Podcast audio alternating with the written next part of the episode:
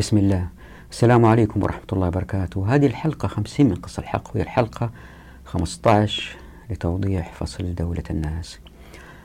توضيحين سريعين. الأول هو قبل أسبوع شاهدت فيديو لأحد المشهورين في مواقع التواصل الاجتماعي، وبيقترح أنه لابد من جذ هؤلاء الفاسدين بالخروج عليهم بالثورة عليهم أو ثم الإتيان بآخرين، وبشفافية عالية نحصل على مجتمع يتخلص من الفقر والجهل والذل.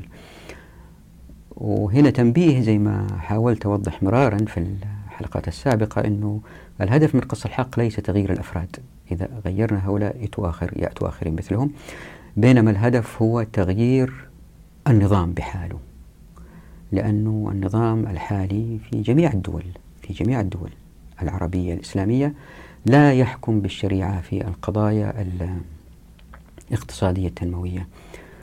لكن إذا تتذكروا في الحلقات الماضية فرقنا بين القيم والحركيات. الدول المعاصرة بعض شعوبها تتبنى القيم الإسلامية وهي تتجه بعضها إلى التخلي عن هذه القيم الإسلامية، وشعوب أخرى لم تكن متمسكة بشدة بالقيم الإسلامية وتتجه أكثر لتبني القيم الإسلامية. لكن جميع الدول دون استثناء لا تطبق الشريعة في مسائل الاقتصاد والتنمية والحقوق.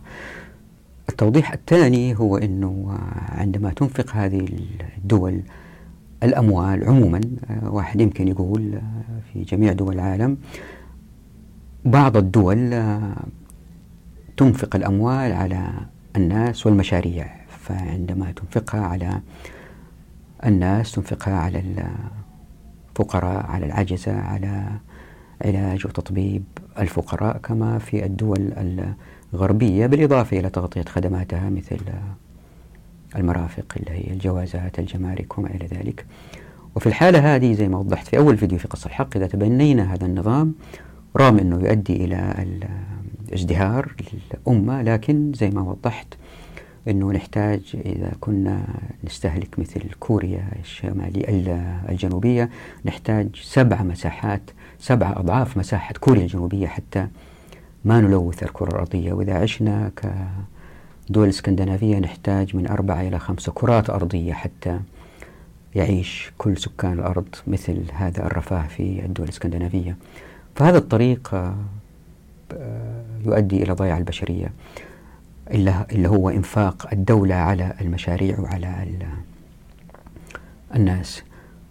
طريق آخر اللي هو استخدمته بعض الدول ما أنفقت لا على المشاريع وعلى الناس، أنفقت على نشر عقيدتها مثل إيران، والآن تدفع ضريبة غاليا لأنه الشعب بدأ يثور، الشعب معدم بدأ يثور.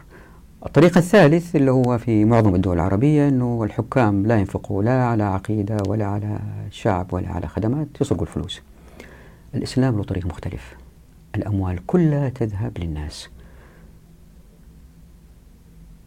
في هذه الحلقة لتوضيح هذه المسألة نركز على قوله تعالى: أعوذ بالله من الشيطان الرجيم، كي لا يكون دولة بين الأغنياء منكم. هذا المقطع هو في وسط آية الفيء، وهنا في إعجاز والله أعلم أن الله سبحانه وتعالى اختار كلمة الأغنياء، ما قال الأقوياء، ما قال الحكام بالسلاطين، ركز على الأغنياء. لماذا؟ في رابط وضعته هنا في أسفل الشاشة لفيديو لشخص يتحدث عن هذه الإشكالية، واللي ملخصة كالآتي: ظهرت قبل عدة سنوات مظاهرات في هونغ كونغ لأنه الصين اقترحت تسمية 1200 شخص، هم يختاروا المرشحين اللي يختار منهم الذي يدير شؤون هونغ كونغ، فصارت مظاهرات وما إلى ذلك. واللي اتضح كما يقول صاحب هذا الفيديو أنه الناس بيختاروا مما اختير، وهذا هو نفس الموجود من زمن في الولايات المتحدة الأمريكية. كيف؟ لأن النسبة هذه اللي هي 1200 بالنسبة ل7 ملايين السكان هي 0.02 من مجموع سكان هونغ كونغ، وهذه هي نفسها النسبة الموجودة في أمريكا اللي هم حوالي 57,000 شخص اللي هم بيدفعوا أموال اللي يترشحوا. فإلا بيصير إنه الشعب الأمريكي اللي هم 99.9% 8 من السكان ما بيختاروا على مزاجهم، بيختاروا من اللي اختيروا. وهذه سموها بظاهرة تويدزم، لأنه في واحد اسمه ويليام تويد ديمقراطي أظن في القرن الماضي ولا قبله، وضع نظرية وقال إنه أو فلسفة قال إنه ما يهم مين يكون الرئيس، المهم مين هم النوميني أو الناس اللي يختار منهم الرئيس، مين يحدد هؤلاء الأفراد.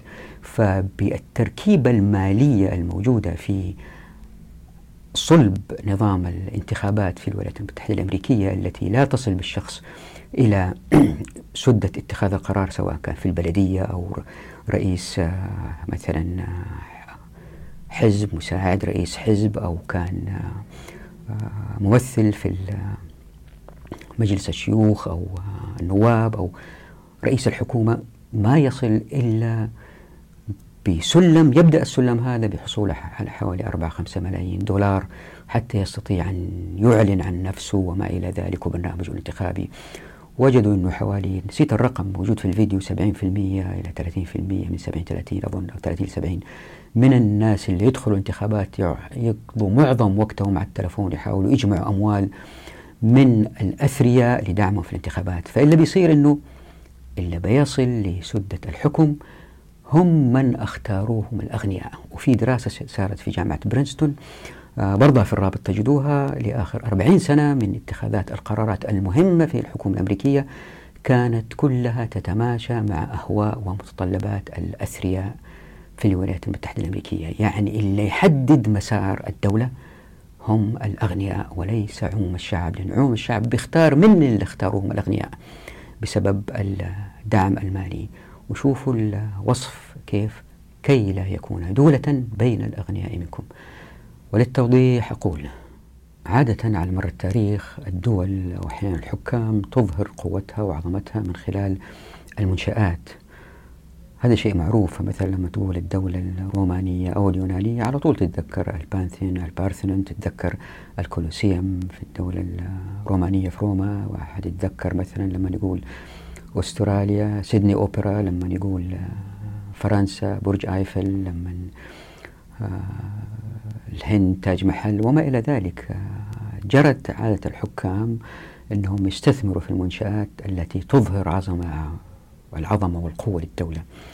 لكن الرسول صلى الله عليه وسلم لم يفعل ذلك أبدا، لم يبني مسجد المدينة المنورة بطريقة فارهة زي ما مر فينا، بالعكس بناها مع السكان.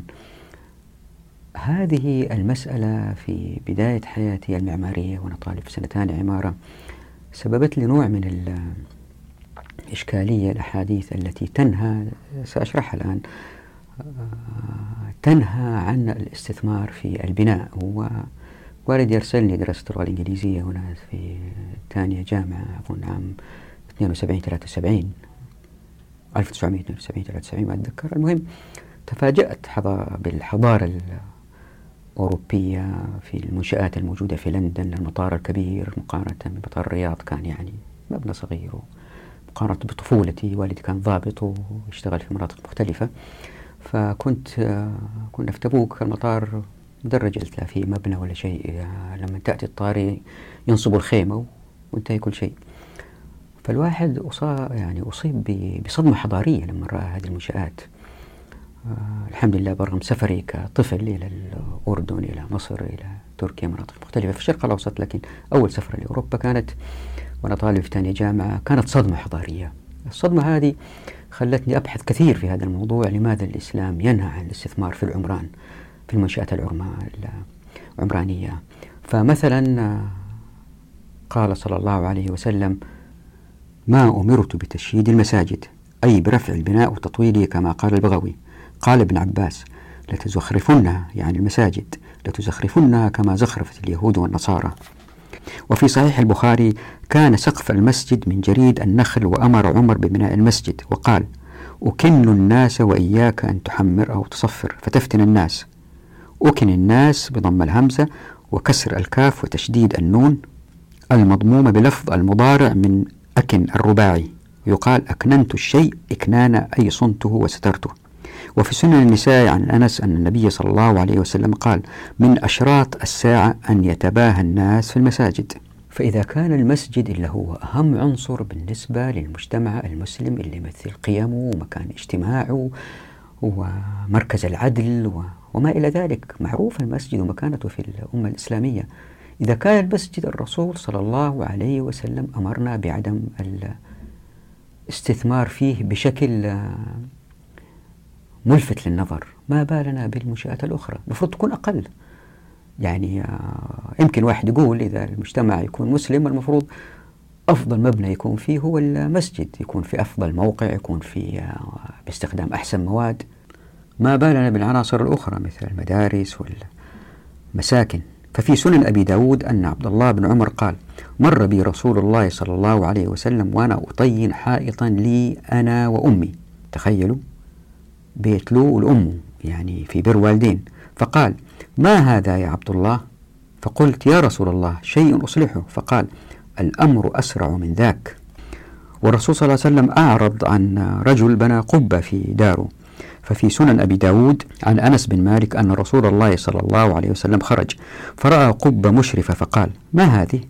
قال له أصحابه: هذه لفلان رجل من الأنصار. قال: فسكت وحملها في نفسه حتى إذا جاء صاحبها رسول الله صلى الله عليه وسلم يسلم عليه في الناس أعرض عنه. يعني اللي بنى القبة جاء يسلم على الرسول والرسول أعرض عنه. صنع ذلك مرارا حتى عرف الرجل الغضب فيه والإعراض عنه، فشكى ذلك إلى أصحابه فقال: والله إني لأنكر رسول الله صلى الله عليه وسلم. قالوا: خرج فرأى قبتك. قال: فرجع الرجل إلى قبته فهدمها حتى سواها بالأرض. فخرج رسول الله صلى الله عليه وسلم ذات يوم فلم يرها. قال يعني صلى الله عليه وسلم: ما فعلت القبة؟ قالوا: شكى إلينا صاحبها إعراضك عنه فأخبرناه فهدمها. فقال: أما إن كل بناء وبال على صاحبه إلا ما لا، يعني إلا ما لا بد منه. حديث آخر: وروى مسلم عن عائشة رضي الله عنها أن رسول الله صلى الله عليه وسلم خرج في غزاة فأخذت نمطا بساط له خمل فسترته على الباب، فلما قدم فرأى النمط عرفت الكراهة في وجهه فجذبه حتى هتكه أو قطع، وقال: إن الله لم يأمرنا أن نكسو الحجارة والطين. وروى الطبراني عن أبي جحيفة عن أبيه أن رسول الله صلى الله عليه وسلم قال: ستفتح عليكم الدنيا حتى تنجدوا بيوتكم كما تنجد الكعبة. قلنا: ونحن على ديننا؟ قال: نعم، فأنتم اليوم خير من يومئذ. قلنا: يومئذ؟ قال: بل أنتم اليوم خير. السؤال الذي يتبادر للذهن مباشرة من هذه الآثار: هل الرسول صلى الله عليه وسلم أراد لنا أن نعيش في مباني مهلهلة يخر منها الماء، فيها درج من غير دربزين وما إلى ذلك؟ لا. وهل أراد لنا الرسول صلى الله عليه وسلم نعيش في مدن ما فيها طرق مسفلتة، ما فيها شبكات كهرباء ومياه؟ لا. الهدف هو أنه صلى الله عليه وسلم أراد أن يرينا أن العمران وسيلة وليس غاية. في الدول التي تحكم بالعقل البشري زي الدول الديمقراطية، الدول السابقة الرومانية الأموية العثمانية ما إلى ذلك، كان الحكام يستثمروا في المنشآت لإظهار قوة وعظمة، بالتالي هذا المال الذي ذهب للمنشآت كان يمكن يستثمر في الناس. مثلا يأتي مسؤول ويقرر أنه والله إذا سفلتنا الطريق بين المدينة ألف وباء هذا استثمار جيد جدا وله مردود اقتصادي كبير، ويستثمروا هذه الأموال في الطريق، على فرض أنه ما في رشاوي، ما في محسوبيات، ما في تلاعب في إنشاء هذا الطريق. اللي بيصير أنه مين يعلم هذا الطريق هل هو الأفضل للأمة في الاستثمار أو كان يجب أن يستثمر هذا المال في التعليم والصحة. وإن كان في التعليم والصحة من يستثمر؟ الأمة تستثمر بذاتها في نفسها من خلال أفرادها ولا من خلال الحكومة؟ وهذا سيأتي توضيحه في فصل الخطط. لكن الآن عشان تقتنعوا أنه في أفضل الأحوال إذا سرنا مثل الدول الإسكندنافية فإحنا رح نروث الكرة الأرضية، في أسوأ الأحوال الأموال ستسرق كما حدث آخر كذا سنة في العراق، دولة ما فيها لا خدمات ولا منشآت، الأموال كلها سرقت. فصلى الله عليه وسلم يريد أن يرينا طريق آخر مختلف غير عن الطريق الذي أوجدوا العقل البشري القاصر، ألا وهو جمع الأموال واستثمارها في المنشآت. المنشآت تأتي من الناس.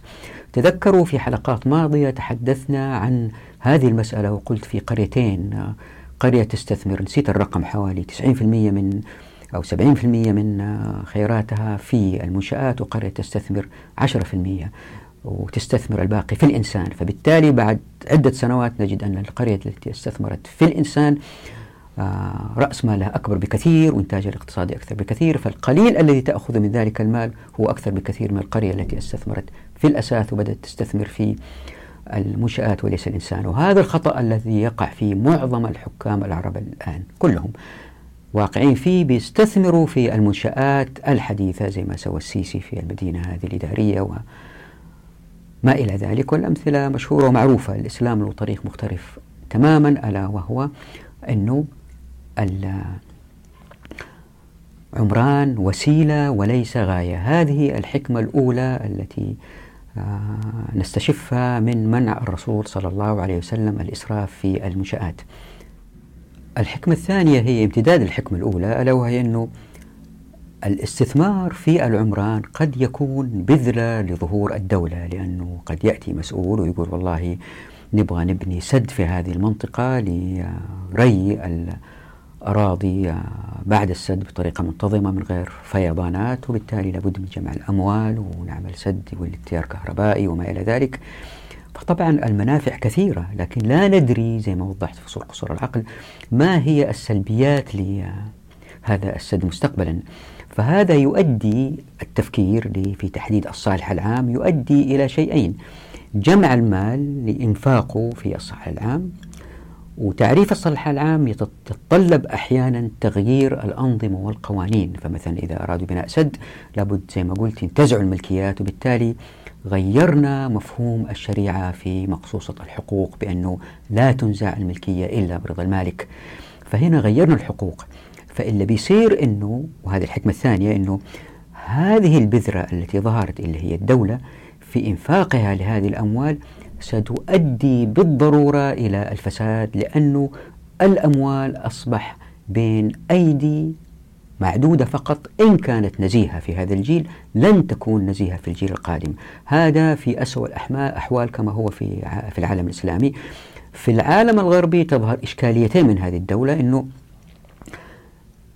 هناك طبقة بيروقراطية هي التي تحكم، وهذه الطبقة تكبر مع الزمن ولا تنتج، وكل ما استمر الزمن كل ما أوجدوا أنظمة وقوانين لاستمرارية أنفسهم بوضع أجهزة جديدة، مؤسسات جديدة وما إلى ذلك، زي ما هو حادث في الغرب. مثلا في أيام الحكم الديمقراطي الدولة كبرت وصار حجمها كبير وفصل الشركة. راح أناقش هذه القضية بالتفصيل وأبين أحجام هذه الدول بالأرقام في بيروقراطياتها. ولذلك كان الحزب الجمهوري يأتي زي ما أتى ريغان وقال لا هذول مخربطين الدنيا، أنا إذا فزت راح أصغر حجم الدولة، وصغر حجم الدولة وخلى أشياء كثيرة في القطاع سلم القطاع الخاص خصخصها. فاللي بيصير أنه هذه الظاهرة الثانية، الظاهرة الأولى هو أنه وجود طبقة بيروقراطية لا تنتج فعليا، والطبقة الظاهرة الثانية من هذه الحكمة الثانية اللي هي إيقاف ظهور بذرة الدولة، الظاهرة الثانية أنه الأنظمة والقوانين دائما تتأرجح وتتغير من نظام ديمقراطي يسيطر عليه ديمقراطيين إلى جمهوري إلى وما إلى ذلك، وبالتالي مع الزمن ما يصير في استقرار. طبعا هو مستقر في العالم الغربي مقارنة بنا في العالم الإسلامي، لكن ليس الاستقرار المنشود الذي يؤدي إلى ازدهار مرتفع جدا كما تفعل الشريعة. لهاتين الحكمتين والله أعلم كانت هذه الآثار عن الرسول صلى الله عليه وسلم بتخفيف الاستثمار في العمران قدر المستطاع. وعندما تكون الأمة ثرية جدا، لأن الاستثمار كان في الإنسان، هذا القليل الذي يؤخذ من هؤلاء الناس سيؤدي إلى ازدهار عمراني فذ. لإثبات هذا الآن خلينا نشوف تأويل قوله تعالى: أعوذ بالله من الشيطان الرجيم، كي لا يكون دولة بين أغنياء منكم. إذا تتذكروا في آخر الحلقة الماضية تحدثت عن ضرورة الامتثال للآيات في تقسيم أموال الفيء وأنها للمسمين في آية الفيء شرعا وليس منطقا. تحدثت في السابق عن المنطقة، الآن ركز على الآية من حيث معناها. أعوذ بالله من الشيطان الرجيم. ما أفاء الله على رسوله من أهل القرى فلله وللرسول ولذي القربى واليتامى والمساكين وابن السبيل كي لا يكون دولة بين الأغنياء منكم وما أتاكم الرسول فخذوه وما نهاكم عنه فانتهوا. شوفوا، كي لا يكون دولة جاية في وسط الآية بين المسمين اللي هم يجب لهم الأخذ وبين ضرورة اتباع أمر الرسول صلى الله عليه وسلم وفعله في هذه المسألة. ليه؟ لأنه الآية بتقول لنا أنه إن لم نفعل ذلك فبالضرورة تكون الثروات دولة بين الأغنياء. لإثبات هذا خلينا ننظر لمعنى كيلا. ففي لسان العرب في شرح كي يقول ابن منظور: حرف من حروف المعاني ينصب الأفعال بمنزلة أن، ومعناه العلة لوقوع الشيء، وقد تدخل عليه اللام. طبعا النقط اللي حطتها هنا أنه في نص أنا أخرجته ما له علاقة كثير في الموضوع أو لا يؤثر كثير في المعنى للاختصار يعني. فيقال تحرز كي لا تقع. قال تعالى: كي لا يكون دولة بين الأغنياء منكم، الجوهري. وأما كي مخففة فجواب لقولك لما فعلت كذا، فتقول كي يكون كذا، وهي للعاقبة كاللام وتنصب الفعل المستقبل. يعني الآية بتقول لنا أنه إذا كان ما قسمنا الأموال كما نصت الآية بالضرورة الثروات ستقع في أيدي الأغنياء. كيف؟ في تفسير دولة قراءتان، إحداهما بفتح الدال والأخرى بضم الدال وهي الدارجة. قال القرطبي رحمه الله: دولة بالرفع أي كي لا تقع دولة، فكان تامة، ودولة رفع على اسم كان ولا خبر له، ويجوز أن تكون ناقصة وخبرها بين الأغنياء منكم. وإذا كان تامة فقوله بين الأغنياء منكم متعلق بدولة على معنى تداول بين الأغنياء منكم، ويجوز أن يكون بين الأغنياء منكم وصفا لدولة. وقراءة العامة دولة بضم الدال. ويقول الطبري في القراءة: والقراءة التي لا أستجيز غيرها في ذلك كي لا يكون بالياء دولة بضم الدال ونصب الدال على المعنى الذي ذكرت في ذلك لإجماع الحج عليه. وقرأها السلمي وأبو حيوة بالنصب. قال عيسى بن عمر ويونس الأصمعي: هما لغتان بمعنى واحد. وقال أبو عمرو بن العلاء: الدولة بالفتح الظفر في الحرب وغيره وهي المصدر، وبالضم اسم الشيء الذي يتداول من الأموال. وكذا قال أبو عبيد: الدولة اسم الشيء الذي يتداول، والدولة الفعل. ثم يستنتج القرطبي قائلا: ومعنى الآية فعلنا ذلك في هذا الفيء كي لا تقسمه الرؤساء والأغنياء والأقوياء بينهم دون الفقراء والضعفاء. وتكملت ما جاء في النص: لأن أهل الجاهلية كانوا إذا غنموا أخذ الرئيس ربعها لنفسه وهو المرباع، ثم يصطفي منها أيضا بعد المرباع ما شاء. الآن إذا وضعنا هذين المفهومين دولة وكي، نستنتج أنه بالضرورة إن لم تقسم أموال كما أتت في آية الفيء بالضرورة ستكون متداولة بين الأغنياء. لننظر لهذا التأويل أو هذا الاستنتاج من الطبري. وقوله أعوذ بالله من الشيطان الرجيم: كي لا يكون دولة بين الأغنياء منكم، يقول جل ثناؤه: وجعلنا ما أفاء الله على رسوله من أهل القرى لهذه الأصناف كي لا يكون ذلك الفيء دولة يتداول الأغنياء منكم بينهم، يصرفه هذا مرة في حاجة نفسه وهذا مرة في أبواب البر وسبل الخير، فيجعلون ذلك حيث شاءوا، ولكننا سننا فيه سنة لا تغير ولا تبدل. السؤال الآن: كيف يصبح المال دولة بين الأغنياء إن لم يقسم على هؤلاء المسمين في آية الفيء وخمس الغنائم؟ الإجابة هي والله أعلم كالآتي. تتذكروا في الحلقة الأولى عندما تحدثنا عن الأراضي وتقسيمها وسواد العراق، وقلنا أنه بعض الفقهاء ظنوا أنه عدم تقسيم الغنائم غير المنقولة مثل الأراضي والعقارات وجعلها لبيت المال ويضرب عليها الخراج وما إلى ذلك، عدم تقسيمها لا يجعلها دولة بين الناس فيتبقى للمسلمين. وضحنا أنه اللي صار العكس، لأنه إن قسمت العقارات المغنومة بين الغانمين صحيح شخص يأخذ أرض كبيرة ومال كثير لأنه عدد المجاهدين كان قليل بالنسبة للأراضي، لكن الذي سيحدث بمرور الزمن مع فتح أبواب التمكين في الموارد وموافقات المعرفة الأيدي العاملة تكون مرتفعة جدا في السعر، فهذا الشخص الذي يريد استثمار أراضيه والحفاظ عليها حتى لا تعود موات يضطر أنه يستأجر هؤلاء بأسعار مرتفعة جدا، وبالتالي تتوزع الثروة أكثر وأكثر.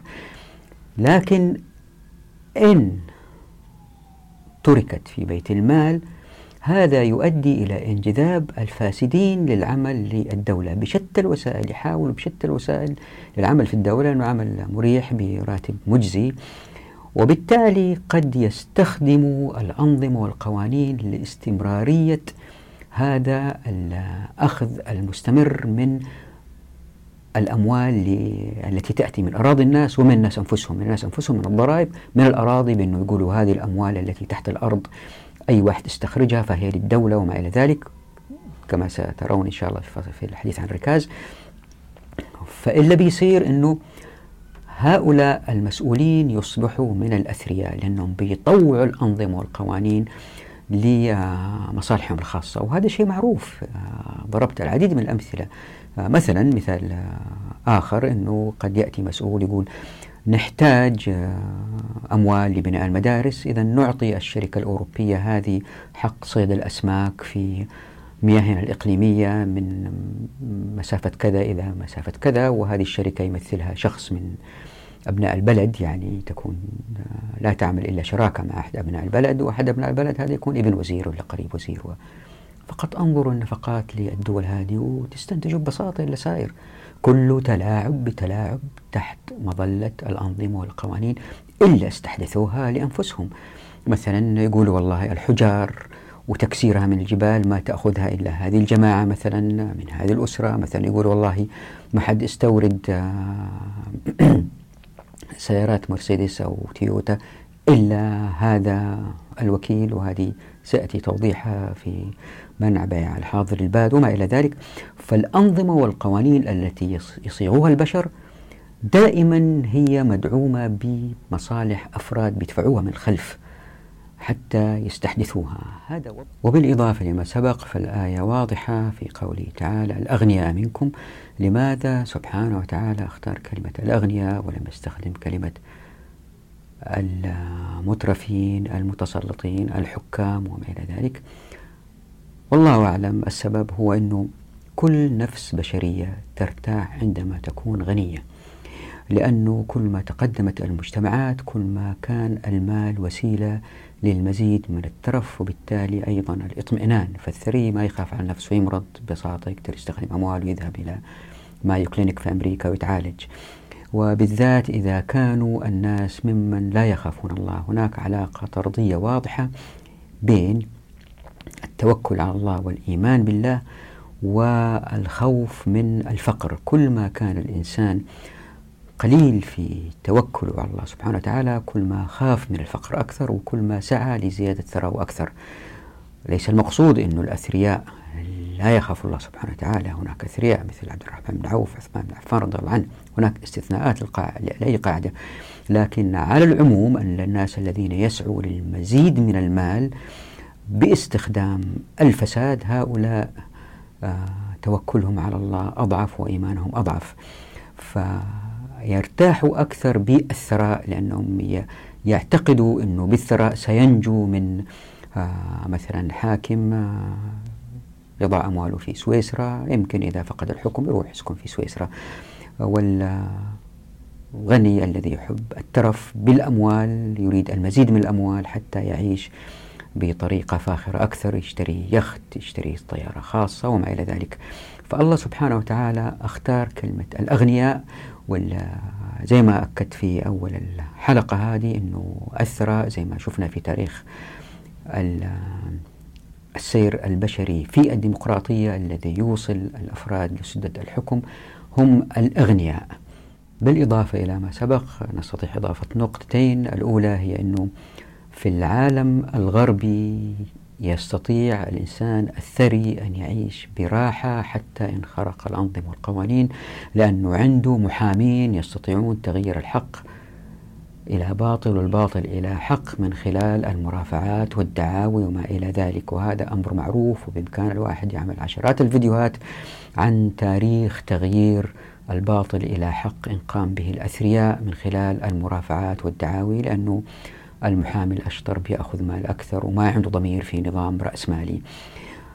نقطة أخرى هي أنه الحكام وبالذات الحكام العرب اكتشفوا طريق أنه بزيادة أموالهم يستطيعوا الاستدامة في الحكم أكثر، لأنهم يستطيعوا تزوير الانتخابات إن كانت الدولة الداعية الديمقراطية أو شراء الذمم من الجنود والبطانة الفاسدة من خلال الأموال وتسخير علماء السلاطين وما إلى ذلك. فالثراء دائما يأتي بالإطمئنان والترف في أنفس الذين لا يخافون الله سبحانه وتعالى، وهذه واضحة من قوله سبحانه وتعالى: أعوذ بالله من الشيطان الرجيم، وإذا أردنا أن نهلك قرية أمرنا مترفيها ففسقوا فيها فحق عليها القول فدمرناها تدميرا. ومعنى الآية عندما تقرأ أمرنا بقصر الألف وغير مدها وتخفيف الميم وفتحها، أي أمرنا مترفيها بالطاعة ففسقوا فيها بمعصيتهم الله، وهذه هي القراءة الأولى بالصواب كما يقول الطبري. وهناك احتمال آخر للمعنى وهو جعلناهم أمراء ففسقوا فيها، لأن العرب تقول هو أمير غير مأمور. وقد كان بعض أهل العلم بكلام العرب من أهل البصرة يقول قد يتوجه معناه إذا قرئ كذلك إلى معنى أكثرنا مترفيها. قال ابن زيد: ذكر بعض أهل العلم أن أمرنا أكثرنا. قال: والعرب تقول للشيء الكثير أمر لكثرته.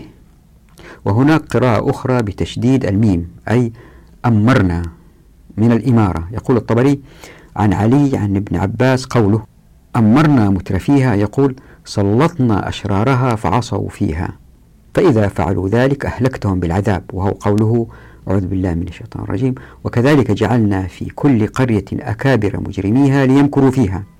وعن أبي العالية قال أمرنا مثقلة جعلنا عليها مترفيها مستكبريها. وهنا قراءة ثالثة وهي آمرنا بمد الألف، أي أكثرنا فسقتها كما قال الطبري. فعن أبي رجاء عن الحسن في قوله آمرنا مترفيها قال أكثرناهم. وهنا ملحوظة مهمة حطيتها تحت الحرف نون 4، مسألة توضيحية أخيرة نسيت أذكرها، أنه قد يخطر على بال البعض أنه إن قسمت الغنائم بين الغانمين نحصل على إقطاعيين جدد. النقطة اللي نسيت أوضحها هي أنه أساسا لأنه ما في رواتب للمجاهدين، لأن العمل العسكري عبادة وليس وظيفة، هؤلاء الذين يخرجوا للجهاد هم يريدوا الاستشهاد أو يريدوا الفوز ببعض الغنائم، فهم معدنهم يختلف تماما عن من يأخذ رواتب من الدولة كجند، لأنه معدنهم في حب لله سبحانه وتعالى، في توكل على سبحانه وتعالى. حتى الإنسان وذكرت هذه سابقا، إذا كان يحب المال فلن يحب المال قدر حبه للحياة وبقدر خوفه من الموت. فالدافع الأساسي للجهاد إن كان العمل العسكري عبادة وليس وظيفة هو طاعة الله سبحانه وتعالى والسعي للشهادة. هؤلاء الناس معدنهم يختلف تماما عن الموظفين في الدولة إلا يأخذوا رواتب، ناهيكم عن أنه، وهذا النقطة الثانية، أنه الموظف في الدولة لأنه في الدولة باستمرار ويرى الأموال، بالذات إذا كان موظف في بيت المال أو وزارة المالية، تأتي لبيت المال، ولأنه هناك مستمر في الوظيفة وفي موظف ثاني في منصب آخر، وظف ثالث منصب آخر، يبدأوا بين بعض، يعزموا بعض، يتعرفوا على بعض، يبدأوا يتآمروا مع بعض على الشعب. وهذا اللي صاير في معظم الدول، إذا ما كان جميع الدول، حتى إن ظهرت دولة نزيهة لفترة بسيطة ترجع تنقلب، كما حدث في عهد عمر بن عبد العزيز رضي الله عنه وارضاه.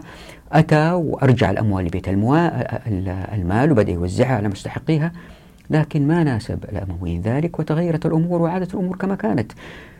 هذه إشكالية النفس البشرية التي يعرفها الله سبحانه وتعالى الذي خلقها، لذلك وضع لها من منظومات الحقوق أو مقصوصة حقوق لن تسحب البشرية إلى الفساد. في الحلقة القادمة إن شاء الله أبدأ بتوضيح مسألة مهمة، لماذا سميت هذا الفصل بفصل دولة الناس. يجب أن نتوقف هنا، نراكم على خير وفي أمان الله ودعواتكم.